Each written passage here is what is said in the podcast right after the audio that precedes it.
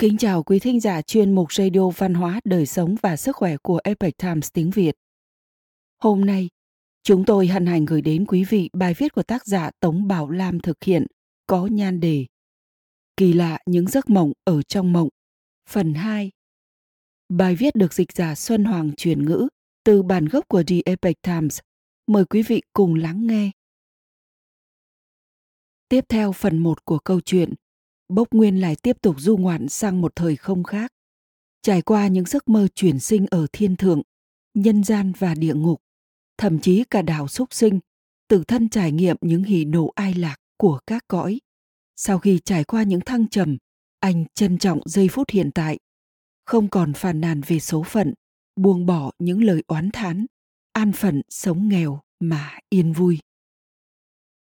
Giấc mộng thứ ba, thoát khỏi địa ngục chuyển sinh thành thần đồng. Một ngày nọ, Bốc Nguyên đang ngồi trong ngục, đột nhiên cảm thấy buồn ngủ. Vừa nhắm mắt, anh mộng thấy trên không trung xuất hiện hơn trăm đạo kim quang. Từ tiếng huyên náo thì biết được Bồ Tát giáng lâm. ngẩng đầu nhìn lên, Bốc Nguyên thấy Bồ Tát mặc y phục trắng, chân trần, đang tọa trong đám mây lành, thì hiền vẻ từ bi, bên cạnh có hai thị nữ. Bồ Tát tay cầm tịnh bình, nhúng một cành liễu vào nước rồi vẩy xuống. Bốc nguyên vọng lên không trung quỷ bái, cảm thấy nước cam lộ thấm lên quần áo, bỗng chốc khắp cơ thể có mùi thơm ngào ngạt và mát lạnh. Lúc anh đang cảm tạ thì cành liễu từ không trung rủ xuống, linh hồn tội lỗi của Bốc Nguyên như con cá đớp mồi mà bay lên. Bốc Nguyên bay theo cảnh liễu đung đưa rồi đột nhiên rơi xuống, thân thể giống như đang ở trong nước nóng anh vừa nhìn lại thì đã thấy bản thân được đầu thai chuyển sinh thành một đứa trẻ. Ở đời này, anh mới 2 tuổi đã biết nói, nhìn thấy hơn một nửa sách trên giá đều là trước đây đã từng đọc qua. Cha anh biết người con này không tầm thường, khảo vấn văn chương kinh điển, anh đều đọc thuộc lòng một cách trôi chảy, còn cầm bút viết văn chương. Người cha kinh ngạc vì anh quả thực thông minh, hỏi anh làm sao biết được. Cậu bé chỉ cười và không nói gì. Từ đó mọi người đều biết, đây chính là ký ức mà cậu bé mang theo từ kiếp trước. Cậu bé đến trường từ năm 4 tuổi và liên tiếp thi đỗ vào các kỳ khoa khảo. Quan chủ khảo kinh ngạc vì cậu còn nhỏ tuổi lại thông minh như vậy, gọi cậu là thần đồng đồng thời dâng sớ tiến cử lên triều đình. Thiên tử triều kiến thần đồng và hỏi cậu bé về chuyện kiếp trước bốc nguyên không dám liều nói ở trong cung được một tháng thì cậu bị đưa trở về nhà. Hoàng đế hạ lệnh đợi đến lúc thần đồng đủ 10 tuổi sẽ đưa vào kinh nhậm chức. Vì mang theo ký ức tiền kiếp, cậu bé đã hỏi về thể tướng Bốc Nguyên ngày trước, cũng như thê tử Lưu Thị và những chuyện khác, nhưng mọi người đều không biết. Sau khi thần đồng lớn lên thì vào triều đình làm quan. Tuy nhiên, lần này vì sợ hình phạt của địa ngục, cậu không dám tham luyến phú quý, nên xin cáo quan về quê lấy vợ. Thê tử cậu tuy xinh đẹp nhưng hùng hãn, thường xuyên đối nghịch với cha mẹ chồng. Nếu cậu vô tình cãi nhau với nàng nàng ấy sẽ la hét cả ngày. Thê tử cậu có năm huynh đệ, họ thường đến giúp nàng ấy càn quấy, thêm dầu vào lửa, quả thực rất khó hòa hợp. Sau khi cha mẹ mất cậu đã cắt đứt quan hệ với thê tử của mình. Cậu xây một ngôi nhà khác để ở trên núi. Từ đó về sau, lánh đời tìm đạo trường sinh. Bên thân chỉ có một nô bộc hầu hạ chuyện ăn uống. Thoát ly thế duyên, vào núi cầu đạo. Một ngày nọ, cậu đi đến tiên nữ quan ở núi thiên thai. Nhìn thấy một đạo sĩ già với mái tóc bạc trắng, tiền cốt thong dong. Bên cạnh có một đạo đồng nấu đá trắng để ăn. Đạo sĩ ăn xong, liền nhắm mắt ngồi xuống. Bốc nguyên biết ông là dị nhân, liền bái đạo sĩ làm thầy. Đạo sĩ nói, cậu đến sớm quá e là không chịu nổi khổ cực này. Bốc nguyên bẻ mũi tên thề sẽ tuân theo. Đạo sĩ liền chấp nhận, để cậu và đồng tử cùng nhau chặt củi, nhóm lửa nấu ăn. Mỗi ngày cậu chỉ được ăn một bữa, ban đêm canh cửa. Sau hơn một tháng bốc nguyên cảm thấy sống quá khổ cực nên đã cầu đạo sĩ dạy cho mình thuật đạo dẫn. Đạo sĩ mắng cậu quá vội vàng, đây là điều tối kỳ của tiên gia. Một hôm, có khách đến thăm đạo sĩ, hai người trổ tài đánh cờ. Đạo sĩ bảo Bốc Nguyên ngồi xem.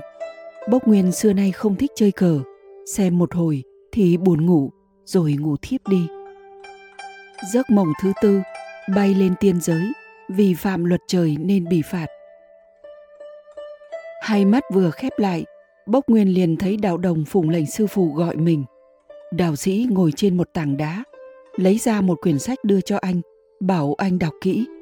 Sau khi nghiên cứu ba ngày, Bốc Nguyên đột nhiên có thể quán thông mọi thứ, nội tâm bỗng nhiên đại ngộ. Nhờ thế, anh bay lên tiên giới, được liệt vào hàng tiên nhân. Thiên đế ban yến tiệc trong vân tiêu cung. Chúng tiên ngồi thành hàng, chắp tay chào và đều xưng là đạo hữu. Lúc đó, vừa hay nhị cung cửu công chúa mới được gả chồng. Chúng tiên tiến đến chúc mừng. Mỗi tiên nhân đều tặng quà. Duy chỉ có bốc nguyên viết tám chương thơ, gọi là Thôi Trang Từ. Là thơ nhắc nhở cô dâu trang điểm vào ngày cưới, thịnh hành trong tầng lớp thượng lưu thời đường.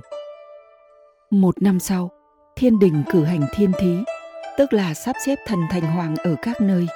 Sau khi danh sách được công bố, Bốc Nguyên được giao cho Ti Thái Sơn, phụ trách đám hồ ly. Sau khi nhậm chức, đám hồ ly ra sức cung phụng, nịnh nọt quyến rũ Bốc Nguyên.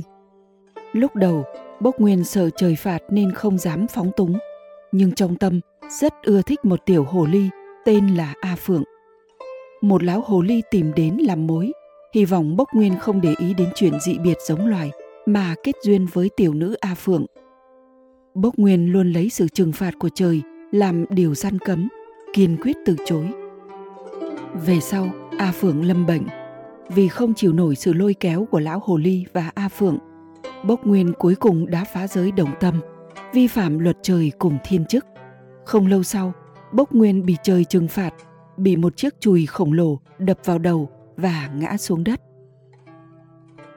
Ma do tâm sinh, tỉnh mộng này nhưng chưa tỉnh thật.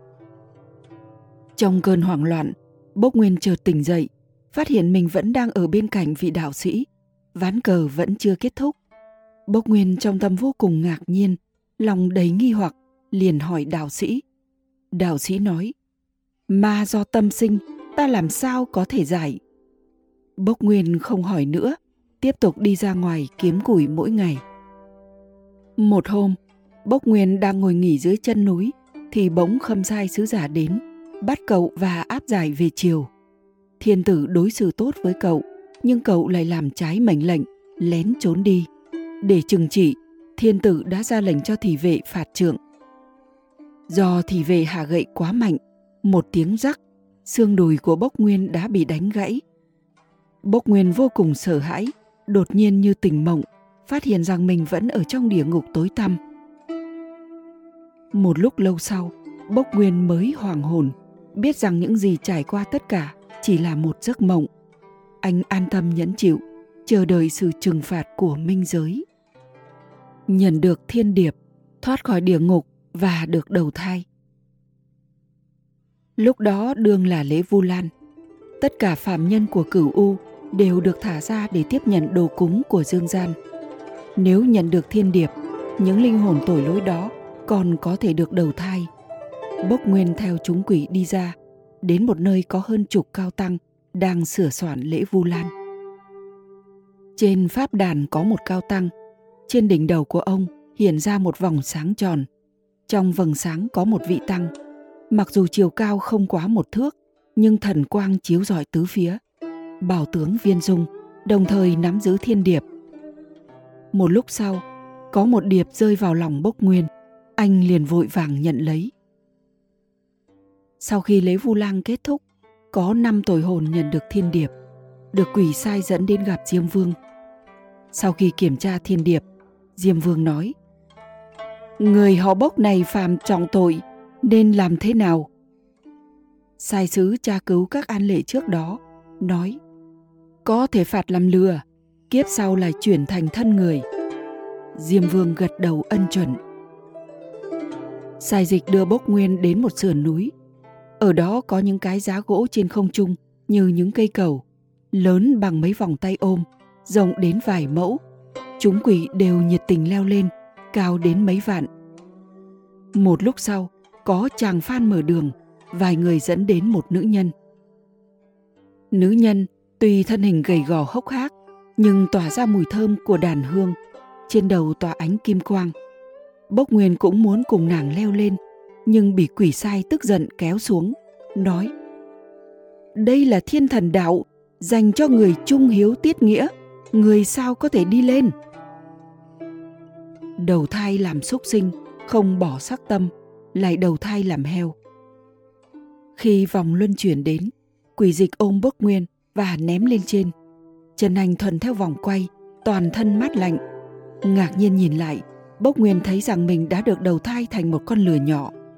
Khi con lừa lớn dần, người chủ dùng nó đi cày và mang vác nặng. Con lừa này tính tình rất xấu, thường xuyên bị quất roi mà vẫn không thay đổi tính khí.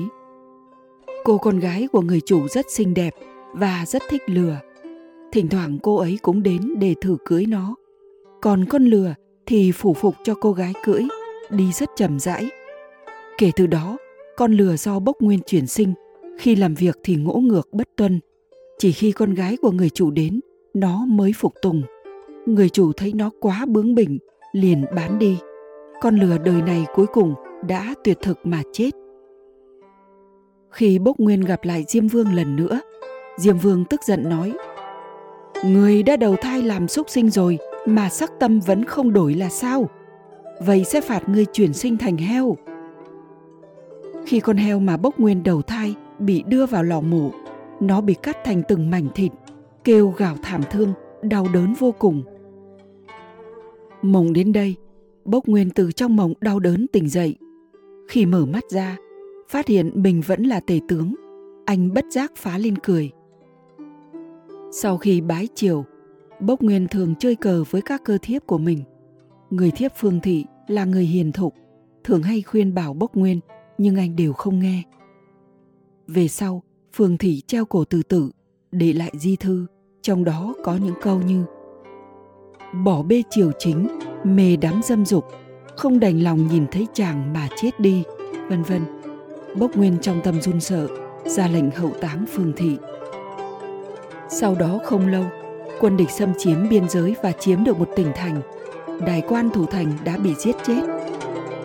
Thiên tử biết bốc nguyên có tài cầm quân, nên phái 10 vạn đại quân cho anh chỉ huy. Nhìn đám thê thiếp xinh đẹp của mình, bốc nguyên không đành lòng ly biệt. Thế là yêu cầu tiểu thiếp xinh đẹp tố hà, cải nữ nam trang, đi theo đội quân. Quân địch thương lượng, mua chuộc bốc nguyên bằng mỹ nữ vàng lụa. Bề mặt giả bộ rút quân, nhưng đời khi quân của bốc nguyên buông lỏng phòng bị, sẽ tiêu diệt toàn bộ kết quả quân địch trong đêm đã đánh lén quân của bốc nguyên lơ là đề phòng nên bị tàn sát thương vong vô số tố hà cũng thiệt mạng trong đám quân tỉnh dậy khỏi giấc mộng yên phận bần cùng mà an vui không lâu sau đó Bốc Nguyên bị áp giải về kinh, bị triều đình xử trảm. Bốc Nguyên dối cổ chờ chết, hồn siêu phách lạc. Đang lúc khóc lóc thảm thiết, chợt thấy có người vỗ vai nói Trà pha xong rồi, chàng sao lại ngủ say mê mệt như vậy? Thời không chồng lên nhau quá sức kỳ lạ. Vừa rồi còn đang bị chặt đầu ở pháp trường, bây giờ đã tỉnh lại. Bốc Nguyên vô cùng sợ hãi, ngẩng đầu nhìn xung quanh, phát hiện bản thân vẫn đang ở trong ngôi nhà tồi tàn của mình. Ly trà nóng mà thê tử Lưu Thị pha, phát ra âm thanh như tiếng ruồi bay. Bốc Nguyên ngưng thần hồi lâu, ngây ra như phỗng. Lưu Thị thấy khó hiểu nên mỉm cười hỏi có chuyện gì. Bốc Nguyên đem mộng cảnh toàn bộ kể cho thê tử nghe, đồng thời nhìn kỹ thê tử. Lưu Thị nghi ngờ rằng anh say rồi. Bốc Nguyên nói, không phải, ta lo rằng vẫn còn đang trong mộng anh đi vào trong sân nhảy lên hét lớn nhìn trăng sáng vằng vặc bất giác cười ha ha anh trở về phòng ghi lại chi tiết giấc mộng trong mộng kỳ lạ này rồi kể cho mọi người nghe từ đó trở đi anh không còn than trách số phận bất công sống an bần yên vui cũng không có bất kỳ vọng tưởng nào nữa ngày thường anh kiếm sống bằng nghề viết lách cùng vợ ngâm thơ uống rượu, cùng nhau trải qua tuổi già. Khi Vương Thao, tác giả của Tùng Tân Tòa Thoại, ghi chép lại câu chuyện kỳ lạ này, ông cũng đã ghi chép thêm một quyển Mộng Duyên do Bốc Nguyên Tử Thuật. Trong những giấc mộng chồng lấn kỳ lạ khác nhau, Bốc Nguyên đã trải qua thiên thượng, nhân gian và địa ngục, thậm chí cả đảo súc sinh, tự thân trải nghiệm những hỉ nộ ai lạc của các cõi. Sau khi trải qua những thăng trầm, anh trân trọng giây phút hiện tại, không còn phản nàn về số phận. Cùng thê tử an nhiên thường trà, ngâm thơ, sống cuộc đời bình yên, không màng danh lợi.